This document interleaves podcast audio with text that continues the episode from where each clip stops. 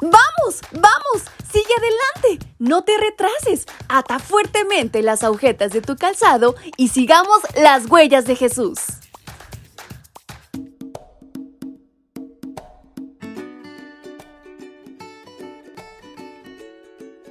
Muy buenos días mis pequeños y grandes, ¿cómo están en esta mañana? Espero se encuentren muy bien, hayan descansado bastante y tengan mucha energía para iniciar este valioso día que Dios nos ha regalado. Y en este 28 de mayo, su amiga Fabi les saluda y les da la más cordial bienvenida a este su devocional para menores y adolescentes. Y en esta mañana nuestra reflexión lleva por título Tarea cumplida. El Señor le dijo, este es el país que yo juré a Abraham, Isaac y Jacob que daría a sus descendientes. He querido que lo veas con tus propios ojos, aunque no vas a entrar en él. Libro de Deuteronomio capítulo 34, versículo 4. Llegó el momento en que Israel iba a cruzar el río Jordán, pero eso significaba despedirse de su amado líder Moisés. Un momento de desatención lo llevó a atribuirse el crédito de darles el agua que brotó de la roca. Dios le había indicado que le hablara a la roca, pero Moisés la golpeó, en parte fastidiado por la rebeldía de Israel. Aunque Moisés tenía la razón en referirse a Israel como rebeldes, no lo dijo con la actitud correcta. Es decir, tener la razón o la verdad no nos da derecho a ser rudos con nuestros semejantes. Esta era la segunda vez que Dios le proporcionaba a Israel agua de la roca. Ciertamente, en la primera ocasión, Dios sí ordenó que la roca fuera golpeada, pero ahora no.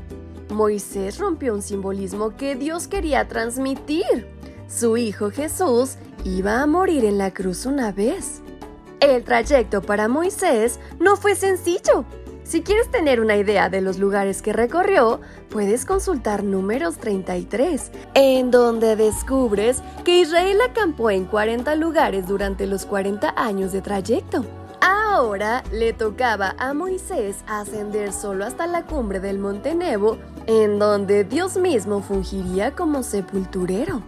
Una vez más, quedó de manifiesta la fe de Moisés. Él pudo haberse negado a subir, pero obedeció porque confiaba. Ya en la cumbre, la cita se prolongó más de lo que él hubiera imaginado.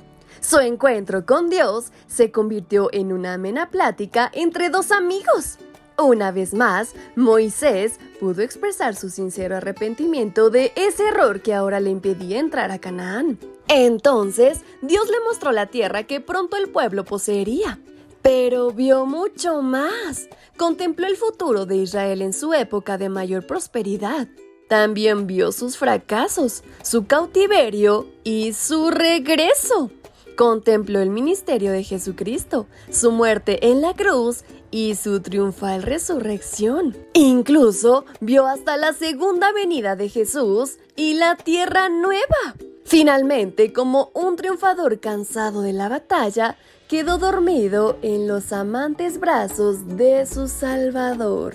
Así que no olvides hoy poner todas tus cargas y toda tu vida en las manos de nuestro Rey, porque Él las tomará y se encargará de todo. Confía en Él.